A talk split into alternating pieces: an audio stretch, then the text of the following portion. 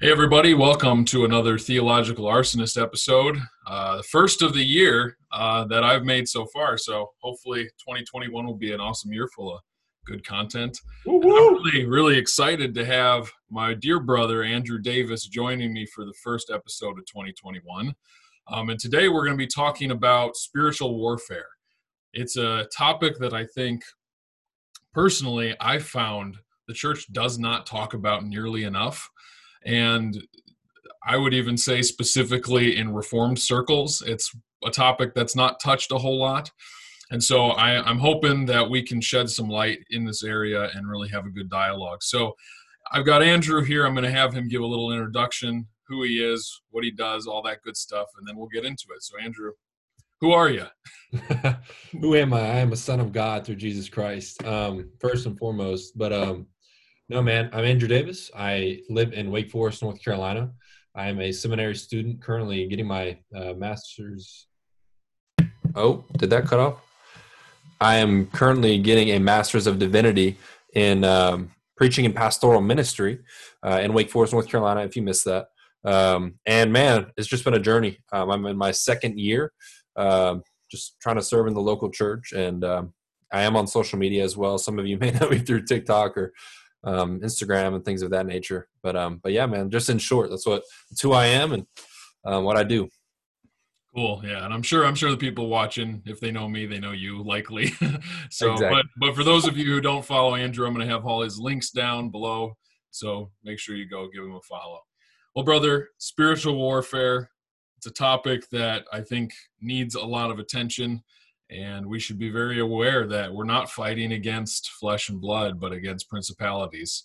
And so, hmm. um, give us a lead into this subject, where you want to start and where you want to go with this.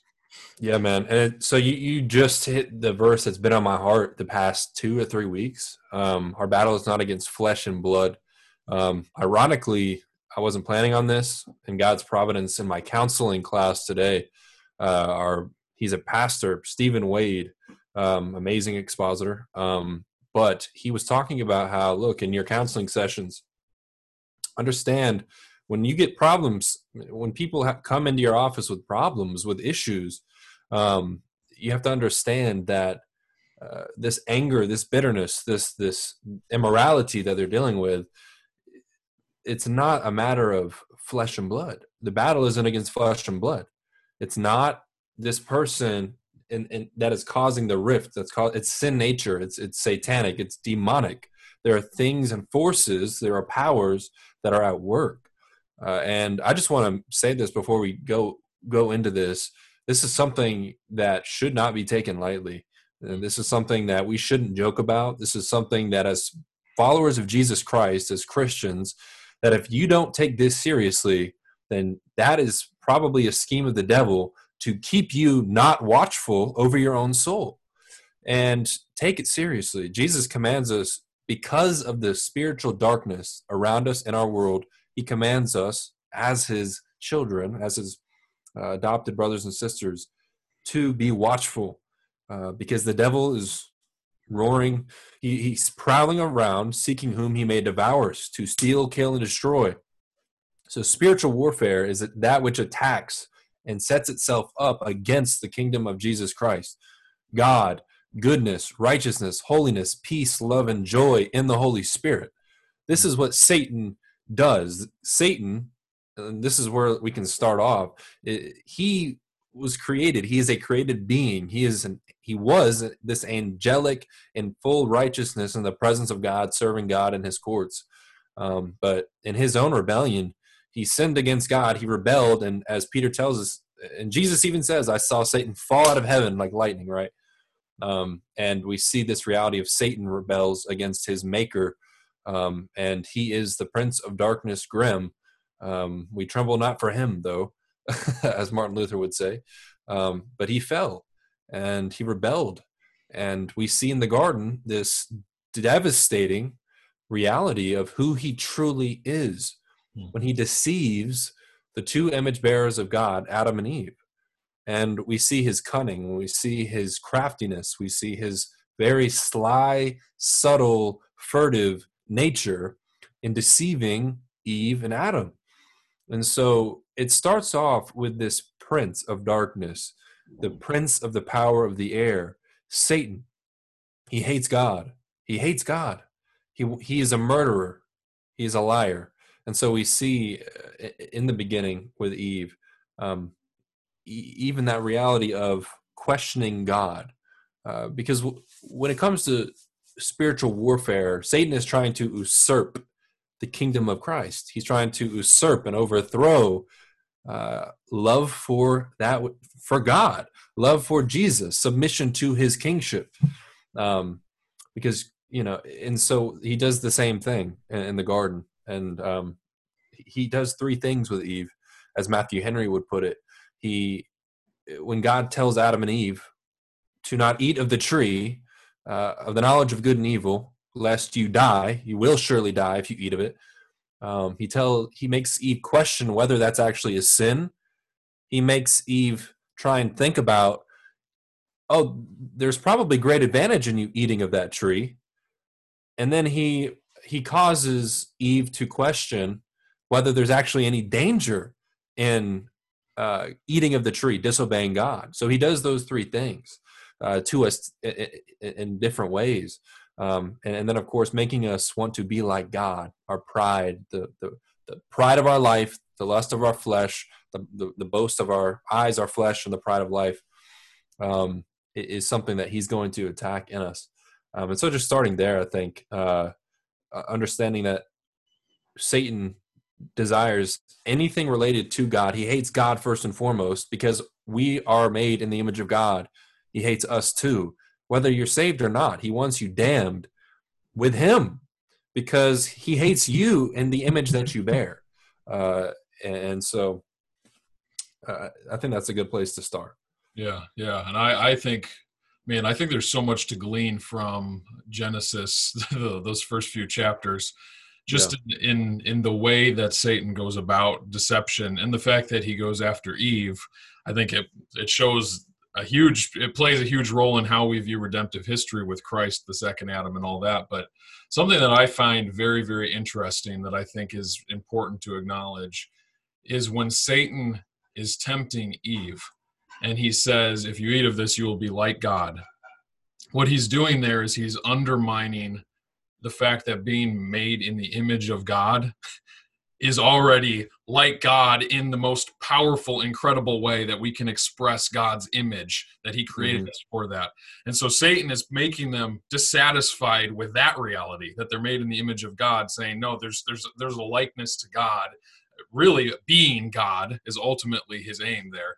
And so I think it's important to note that the way Satan deceives is not always flamboyant and in your face it can be extremely subtle and it can be taking tr- things that are true and just little incremental twists yes. to them. And so I think if if we could kind of go down this down this road a little bit too, today in application today, we need to be very wary of what we listen to, what we hear, the the things even if it comes from a Christian quote unquote Christian perspective because things like that if they're not balanced with the word of God, you know. Yes. Be a form of that kind of deception that happened in the garden. Absolutely, man. And uh, you mentioned overthrowing God and, and questioning uh, or making us making Adam and Eve uh, you know try to be like God when we are already image bearers. Uh, and this is a quote by Matthew Henry that I recorded down for this. Uh, he says this. He says Satan endeavors to shake that which he cannot overthrow and invalidates the force of divine threatenings by questioning the certainty of them. And when once it is supposed possible that there may be falsehood or fallacy in any word of God, a door is then opened to downright unfaithfulness. Right. Satan teaches men, this is huge for those of you listening. Satan teaches men first to doubt and then to deny. He makes he makes them skeptics first and so by degrees makes them atheists. Mm. Um, and so, like you said, this subtlety of of Satan, it doesn't have to be this flamboyant, in your face. Satan, as Paul says, disguises himself as an angel of light. Right. He comes in beautiful colors. He comes in, oh, the most moral way. Oh, how beautiful how beautiful would it be to just follow this path? And we see that in our culture. We yeah. see that with the LGBTQ agendas. We see that uh, with the philosophies that uh, that are being thrown at us. Right. That that would make us seem like moral beings, like with the critical race theory. Uh, it, it, he plays on morality, but not through the biblical worldview. And he makes that which is of the Lord Jesus Christ seem demonic in the eyes of those who are truly under demonic uh, oppression and rule. Right. So, yeah, and you I have to be watchful. Yeah, two things. So I, am just I have more thoughts popping up about Genesis, but I think I think what's interesting too is who Satan tempts. He doesn't tempt Adam; he goes after Eve, and so yeah. right there he's usurping the created order that God had set up. The man is the head of the household. The woman is the helpmate to the man. The weaker vessel. Yeah. And and so you even see there that there's already just a trying to twist the way God had intended His creator in order to function. Right. But then going from there, um, that's just kind of a side note. But when they eat of the tree, they're eating of the tree of the knowledge of good and evil. And so presumably, before that, they didn't have a knowledge of good or evil. Period. I think sometimes we think they just didn't yeah. know what evil was. No, they didn't know what good was either because there was no contrast mm-hmm. between the two. They only knew God. They knew God for who he was, for what he had created, but they weren't able to define this is good and this is evil. And so by eating that fruit on that tree and their eyes being open to the knowledge of good and evil, the tactic by which Satan now deceives is a little bit different. Because before he was dealing with humans that did not know good and evil. Now he has humans that are aware of this good and evil. And so within that, he is now going to try to tempt us in places, like you said, through morality to have us be the moral judges of things, to have us make moral decisions about what is right and what is wrong. Right. Yeah. I mean, and like, just like you said, when when he he's going to try and and just flip the littlest thing on its head um, to make to make us you know to make us it, it, that the word autonomy literally means a law unto yourself or self law and we see that running rampant in our society. Yeah. And you, you know you're either you know you're either going to submit to god's law and delight in the law of the lord um, or if you're not you're falling into a scheme of satan. You're falling into either worship of self self law or submitting to the to doctrines and thoughts and deceptions of, of men in this world. Yeah. Um, so that's good, man. Cool. Yeah. I, I a question I do have because I think that you're probably wanting to head this direction. I think it's really, really, really important. How do you feel that Satan? I guess how do how do believers conduct spiritual warfare? What are the kind of things that faith uh, that face believers? Because mm-hmm. we clearly see the deception of the enemy in the world, the secular world. But when it comes to Christians who are secure in their salvation, who cannot lose that standing because Christ keeps them, what are the ways that we as Christians need to be looking out for? Absolutely, brother. So we know we know error better by knowing truth the most. Um, and so as we get into the Word of God, the Bible, we're able to see the schemes of Satan because we know our maker. We know the ways of the lord. We know his paths. And so to know truth first if we don't know our bibles how do we know our, how do we truly know our savior our christ our god? Um, so knowing that to, to, to be able to uh, i mean we see the schemes of satan all throughout the scripture. We see how he functions. God has given us uh, in his word the ability to see his craftiness and how he functions. And then of course as we live our life experientially we, we're able to to witness those things as well. Um, so first and foremost uh, the word of god and being able to be like christ when even in the temptation in the wilderness when satan pulls scripture out against jesus jesus doesn't oh oh no he used the word of god. Jesus still uses the word of god and that's what we have to be doing as christians using it in context knowing the scripture in context. I beg of you, Christian, know your word in context because right. seriously, Satan will try to sift you in that area. Yeah. Um, but also, go ahead. No, go ahead. Go ahead. I want you to finish your thought. Yeah, yeah, yeah. I, I was just thinking. So knowing your word, um, and and this can go twofold, but but gathering with the saints uh, and, and, singing song singing songs of praise. Hmm. Uh, I think so. John Piper puts it this way, and I just watched a clip of Doug Wilson actually literally talking about uh, singing psalms and hymns and spiritual songs. This is making war against the spiritual realm. Yeah. Uh, music is a part of our warfare. Singing praise to God is what tears down strongholds. Uh, it's what it's what and it shows it and brings forth this heavenly reality mm-hmm. of the, this is what's going on in heaven singing praise. Holy holy holy is the lord almighty lord of hosts who was and is and is to come. There's the seraphim the flaming angels and the saints who have perfected souls in heaven right now.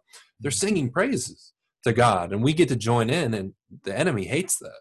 Uh, that he, he, was cast away from such things and he hates that. So uh, just making war through those means and prayer and gathering with the saints accountability with the saints rebuking correcting loving admonishing all these different things are such grave grave and serious means to pursue right yeah and I, I would just add to that and say too that when jesus gives the great commission the call is discipleship you know and so mm-hmm. I think that Amen. that word can sum up a lot of the things you just said is we need to be actively discipling one another. And that that comes from being plugged into a local church, you know. This this idea that, you know, church can be conducted online is just it, it can't. No, it cannot. Nothing can replace the gathering of the saints together in person breathing on each other if they want to right. you know, and and having that community is so important because of that discipleship aspect right and i think one of the yeah. problems we see and i would actually tie this into the spiritual warfare is christians who are very well intended they are so focused on trying to reach the outside world that they forget the purpose of the church they forget that the yes. church is made for the believer not the unbeliever. The church is made for yeah. the believer for that purpose of discipleship. And so when we're so focused on we got to bring the lost in, we got to make our services look this way, we're actually falling into a trap of the enemy, which leaves a bunch of malnourished Christians yep. who have no discipleship and therefore cannot withstand the attack of the enemy. You know? Yeah.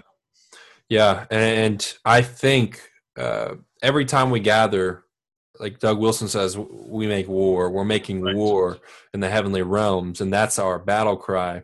Um, but also to know, like you said, we try we we we should be focused on shining our light before men. Right. Uh, but the church also, I, uh, as we observe today, uh, just the the purity of the the body uh, is so crucial. And but we see Satan. He, he will get in there, and as Peter says in his epistles, the false teachers, for example, they are they have crept in unnoticed and are among you. It's not a oh they're about to. No they are among you. And right. so to to be able to combat that how do you combat that? How do you combat when satan is in the midst of your church? Well what has god ordained for that? Church discipline.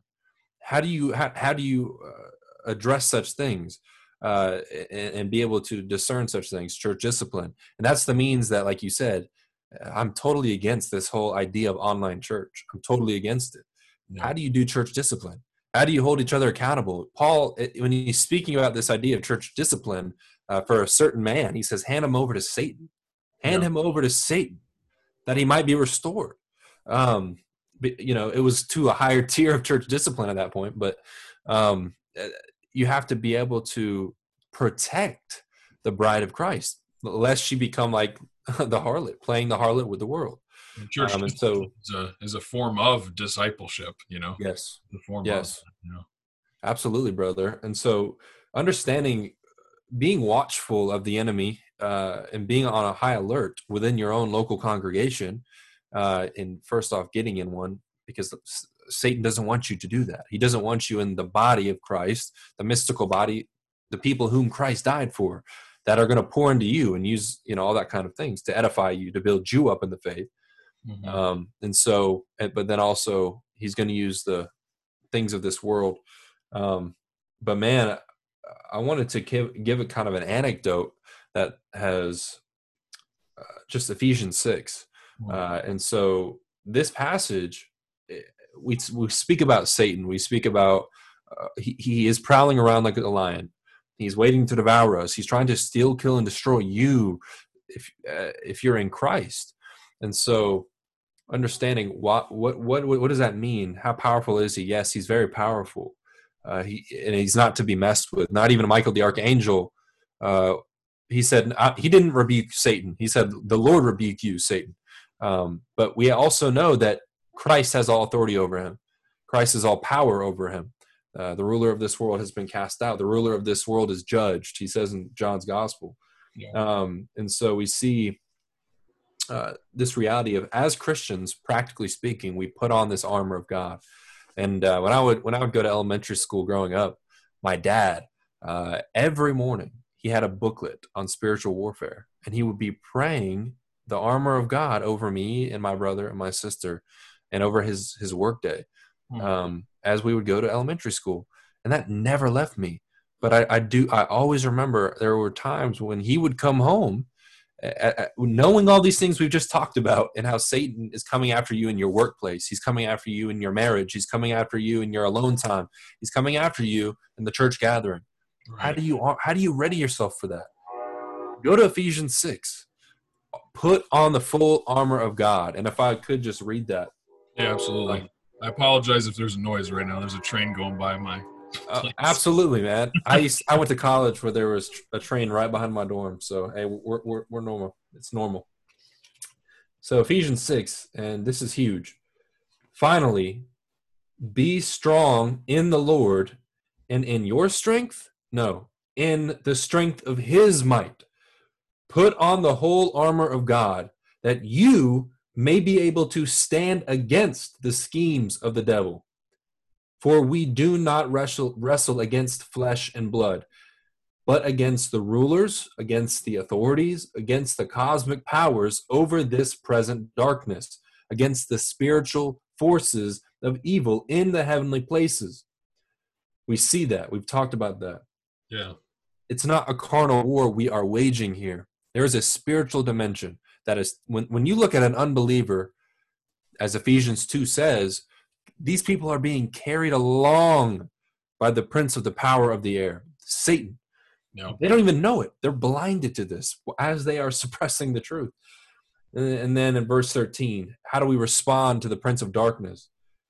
Therefore, take up the whole armor of God, that you, Christian, may be able to withstand in the evil day, and having done all, to stand firm. Stand, therefore, having fastened on the belt of truth, and having put on the breastplate of righteousness, and as shoes for your feet, having put on the readiness mm. given by the gospel of peace.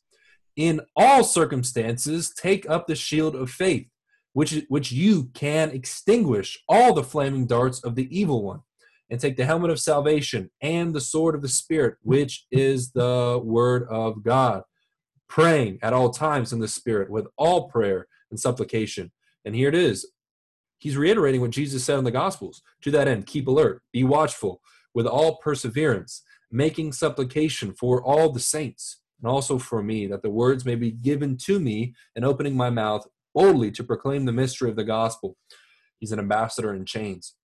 Mm-hmm. And I want to point this out to you, Christian. You've probably grown up, if you grew up in a Christian context, maybe you weren't, nevertheless, you've heard the we put on the full armor of God. You've seen those posters with the guy with the armor, the helmet of salvation, the shield of faith. Walk through every single one of those. If you want to be able to stand firm against the schemes of Satan, if you want to stand be able to stand against unrighteousness and, de- and demonic oppression, understand that this helmet of salvation, who is your salvation? Jesus mm-hmm. Christ. Put on that shield of faith. Who is the author and perfecter of your faith? Jesus Christ. Put on the belt of truth. Who is the way, the truth, and the life? Jesus Christ. You put on, you, you grab the sword, which is the word of God. Who is the living word? Jesus Christ, the Logos. And then, and then we see the breastplate of righteousness. Who is our righteousness? How, do, how, are you, how are you justified? The righteousness of Jesus Christ that you receive through faith. And then the sandals and the shoes you put on uh, for the readiness of the God to proclaim the gospel of peace. Uh, who who is the one we who who brings us peace with God? Who gives us the feet that are beautiful, that bring good news? Jesus Christ. Why? And so you read Romans, and Paul sums it up. He doesn't go through the whole armor. He just says, put on the Lord Jesus Christ. Right. Put on the Lord Jesus Christ. And I think this is how we do it every single day. When we are putting on this armor, my salvation is the Lord. My righteousness is in Jesus Christ. My faith is sustained by Jesus. The word of God is sharper than a double edged sword. It cuts my heart and exposes me, but it convicts, and the Spirit uses it to convict the world. Jesus is the truth and nothing else but the truth. And uh, Jesus, by his love, is who compels me and who grants me peace with God and who compels me uh, to proclaim that, the gospel of peace. Uh, and so, understanding it's Jesus Christ. It's Jesus Christ. And if we want to stand firm, apart from me, Jesus says, you can do nothing. Amen. You must abide in the vine. You must abide in him, or else you will fall. Uh, Jesus tells Peter, Peter doesn't want Jesus to go to the cross. Jesus even tells him, Get behind me, Satan. You care more about human things than you do about the things of God in this moment. You're acting in your flesh, Peter.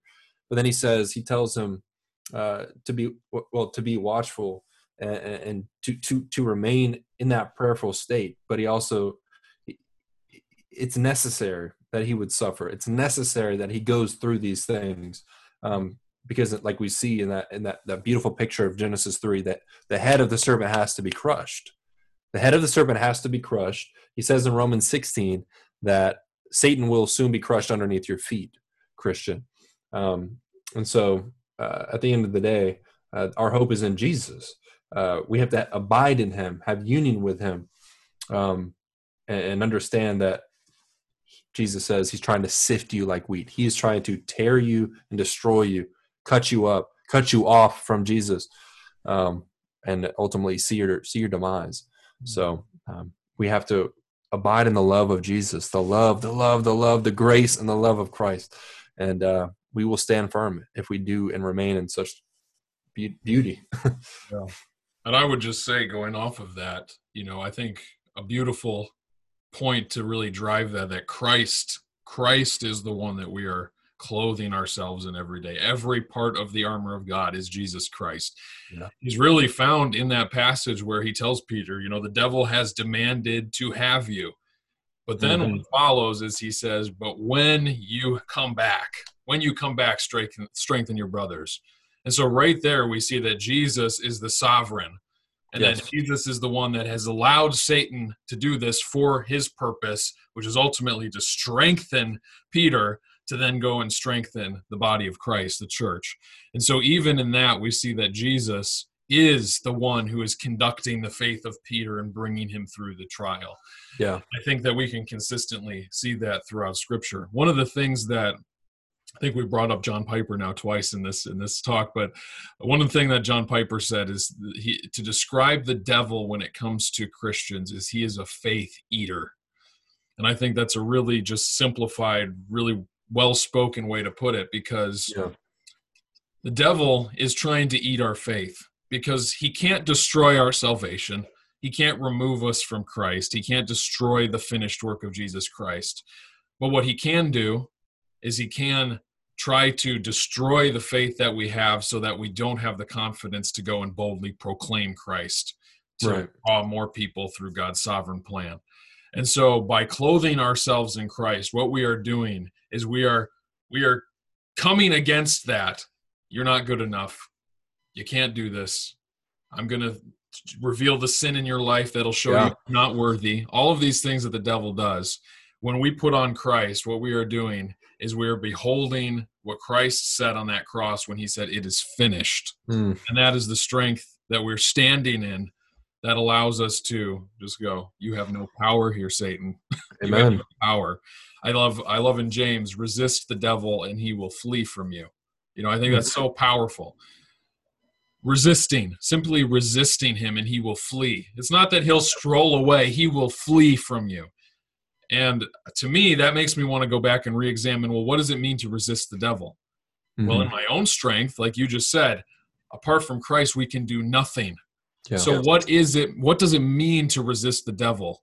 It means to put on the armor of God because the only way we can resist the devil is by having Jesus Christ. Amen, brother. what he's fleeing from is Jesus Christ. Amen. And uh, like you said, uh, another we see over and over again, uh, Zechariah chapter three, I believe, and then we see it in Revelation. I want to say twelve, um, if I'm not mistaken, somewhere in Revelation, that he he is also the accuser of the brethren. Yeah. He's the accused. He he was accusing um, Joshua the priest and, and Zechariah, uh, and then God clothes him with His own righteousness. God clothes Joshua in the vision that Zechariah had with His righteousness, a clean garment. And so, understanding that when Satan throws and aims to make you despair of of your salvation, of your of, of righteousness that you have in Christ, of peace that you have with God, because of your sin, you, say, "Get behind me, Satan! Get behind me, Satan! Uh, I have Christ, and Christ is all in all. I have His. He stands in my place. He is, as John would say, our advocate. When we sin, when you sin, and the devil's in your ear, uh, throwing that guilt upon you, as he always tries to do, you have an advocate with the Father, Jesus Christ, the righteous one. And that is our great hope as Christians. Like you said earlier, uh, in a conversation earlier, uh, he who began a good work in us will be faithful to complete it. Right. Not even Satan can separate us from the love of God that is in Christ Jesus. Neither angels nor demons, height nor depth, uh, famine, nakedness, sword, um, not even spiritual warfare that comes against you, the demonic realm. Jesus has won the victory. That authority that Satan had before the cross, Jesus says it's mine now. All of it is mine, and uh, he's. Mm, it's a beautiful reality to Yeah. be to see him making all, all souls new, drawing men to himself. Yeah. Satan has lost. Yeah, and I, I love that picture in Revelation 12 where you see Michael fighting against the devil and his armies, and you see the devil being cast down to the earth, cast from his place of accusation. And you see right after that, it's replaced with Jesus being enthroned. Jesus as the conqueror, Jesus as the king. And as the book of Hebrews describes, you know, Jesus lives to make intercession for us at the right hand of the Father. And so it's just this beautiful picture that his accusations cannot do anything to us if we are in Christ Jesus. Hmm. And the way that we fight the the accusations that come at us is by recognizing that they fall on deaf ears because of Jesus Christ. They, they don't they don't count for anything anymore. Amen, brother. in a new reality that is just absolutely glorious. Yes, sir. Amen, brother. So. I, I wanna I wanna briefly transition. Do you have anything else to say on this No. particular point? Okay.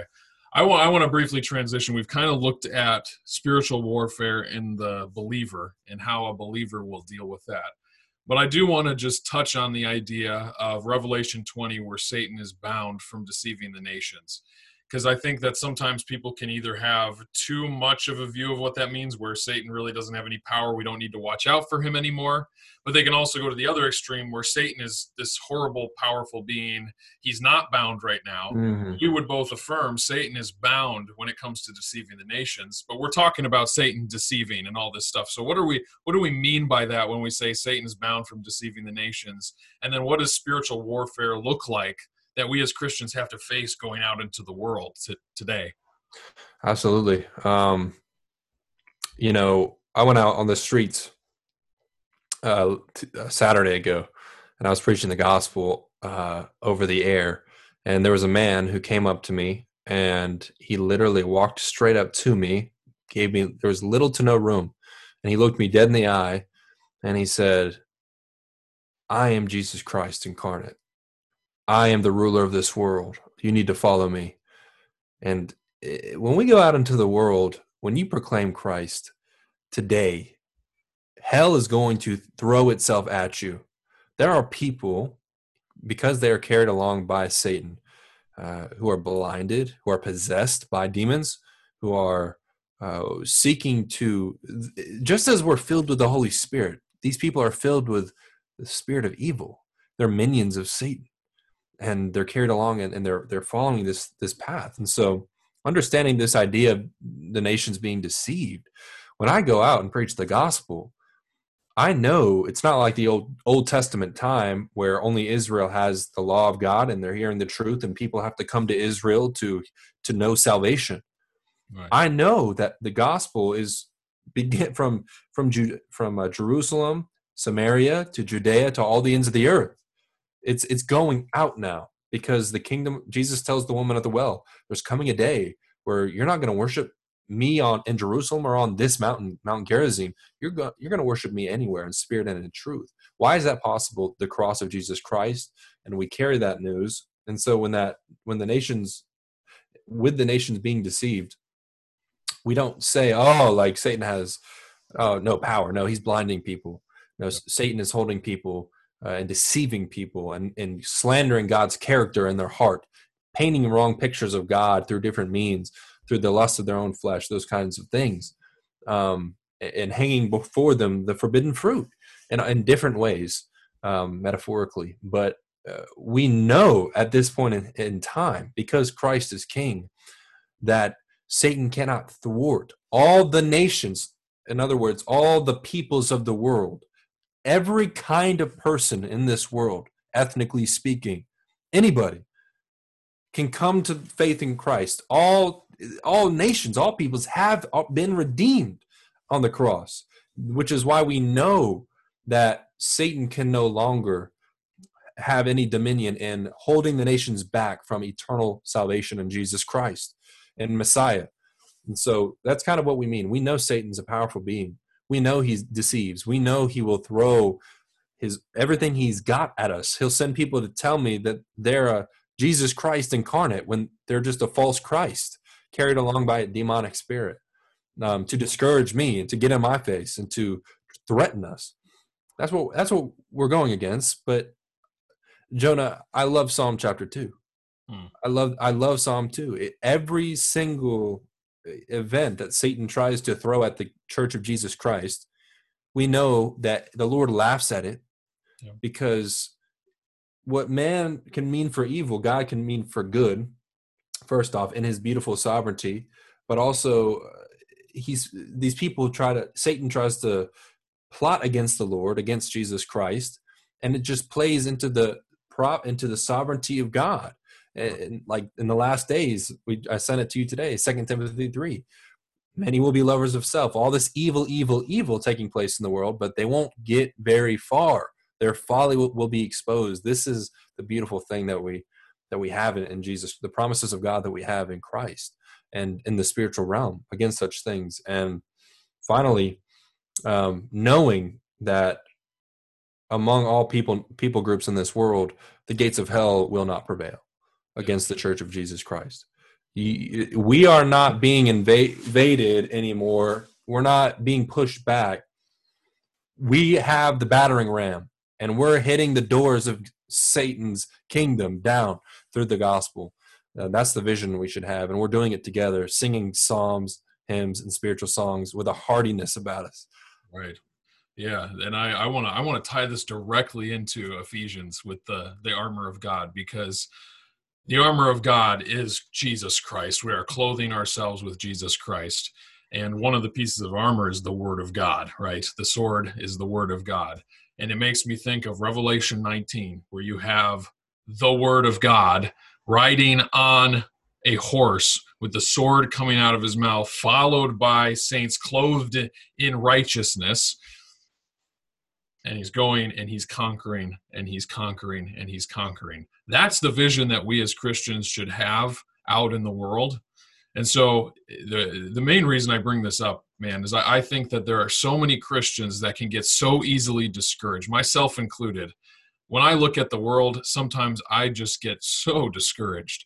There is so much depravity and so much wickedness out there and sometimes it's like god why aren't you doing anything you can you can have the tendency to want to say something like that but i think what we need to recognize is that God has been doing something for about 2,000 years, actually longer than that. Yeah. worked it out. And then since Jesus Christ, there's been something unfolding. And it's a constant pushing back of the curse, it's a constant pushing back the enemy. And he is getting weaker. And the sign that he is getting weaker is when he gets more desperate and persecution increases. Mm-hmm.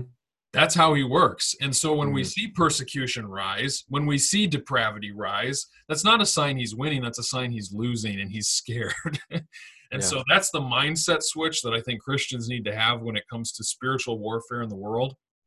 Recognize that the devil is real.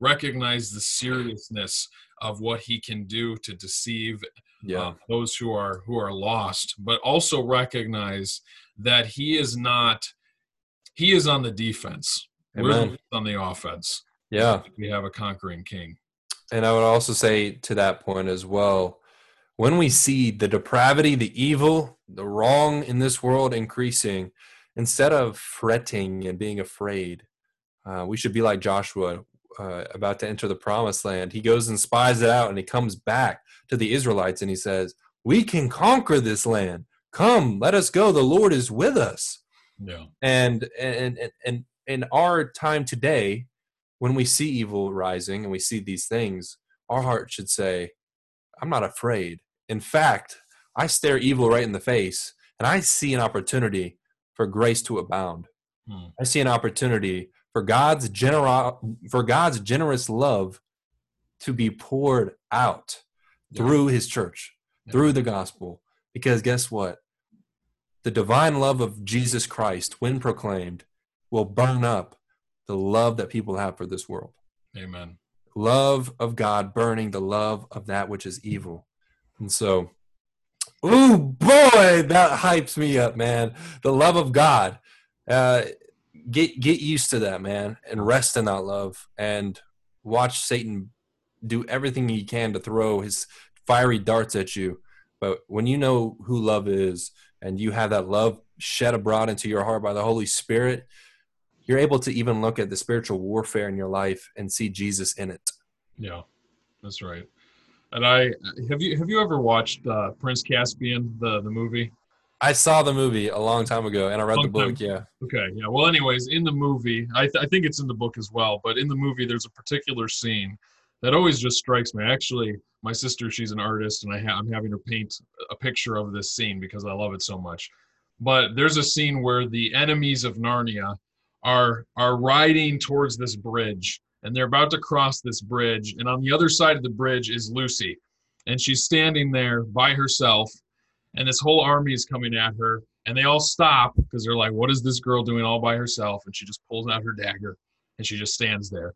And then the the scene shoots back and pans to the armies, looking kind of confused. Is she going to stop us? And then when it pans back, she's there with Aslan standing next to her.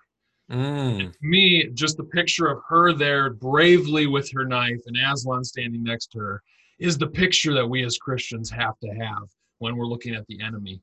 It may seem intense, it may seem so big and scary, but when we have the Lion of Judah by our side, there is nothing, there is nothing that the enemy can do to stop the plans of God. yeah. It's, and there's times where, like when I'm preaching outside, and I know, I know, and I'm consciously aware of this is a spiritual battle today. Yeah. I know that there's going to be things, but um, just knowing, man, that that uh, obviously resting in the sovereignty of God, uh, uh, but just being aware of He is about to do. He is doing a work. He's Right. about to pour it up. And when I stand, in light of that Lucy reference, when I stand with God, uh, I'm in the majority by myself on a street. Yeah. Like nothing in this world can come against. Who, who- who can oppose God? Who can oppose Him? Nothing is too hard for God. Um, and I'm, I'm I'm in the majority. And that's powerful to me. Yeah, it is. I just uh, tying right into that. Whenever I feel doubt or nervousness to proclaim the truth, I just have to remember Jesus' words: "All authority is mine, everywhere." Mm. This is Jesus's man. Yeah. How how can how can we how can we fear when we have that kind of promise? All authority is mine, and it's because of that authority that the devil's ability to deceive is not there, and you're to go disciple the nations with confidence. And I love Amen, what brother. Doug Wilson points out. He points out the disciples, they did that. They did it. they did it. You know, the Yeah. guys standing there, definitely the minority when it comes to people, right? They have the persecuting Jews in the first century that want to kill them and are persecuting them. Then you have the Romans that they're using as leverage to persecute. And then you have Nero that pops up out of the abyss and starts persecuting like crazy. Right. You know, how did these guys do what they did? It was because Mm-hmm. they truly had confidence Jesus does have all authority and the devil has no power. Amen, brother. He has no power. Okay. To, to, And and we need to recover that as the church today. amen. Absolutely. Post millennialism is always going to come into every everything we do, man. It's, it's Amen. a glorious reality. Well, Yes, do you have sir. anything to say in closing, wrapping up points application? Yeah, man. Um, just remember to to rest in Jesus. Uh, always preach the gospel to yourself every single day. Uh, remind yourself of this of this passage of Ephesians six. Put on the Lord Jesus Christ. Um, and when this when Satan stands and brings all of hell's demons with him, be stand with your little dagger, uh, and, and let it be the let it be the word of God in, in your hand. And uh, and then the Lord, the angel of the Lord of hosts on your side, the commander of the Lord's army, wielding a flaming sword. And that's who that's who stands with you, the maker of heaven and earth. So be confident in the Lord. Do not be afraid. Do not be discouraged. The Lord your God goes with you. He will never leave you or abandon you. So take hope in that. Amen, man. And I would just add to that and just encourage everybody listening surround yourself with like minded brothers and sisters. Surround yourself with people that can encourage you, that can build you up, that can disciple you, so that there's that edification and gathering of the saints. Because where two or more are gathered, Christ is present and active. So, brother, would you close us in prayer? Yes, sir. Absolutely.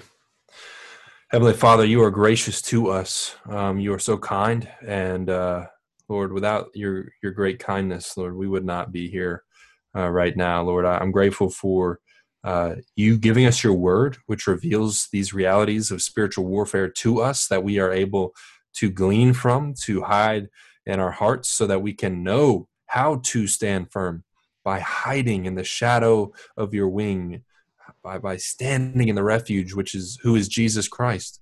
Uh, I pray that we would rest in the grace that is ours through the forgiveness of our sins and the repentance that you've given us.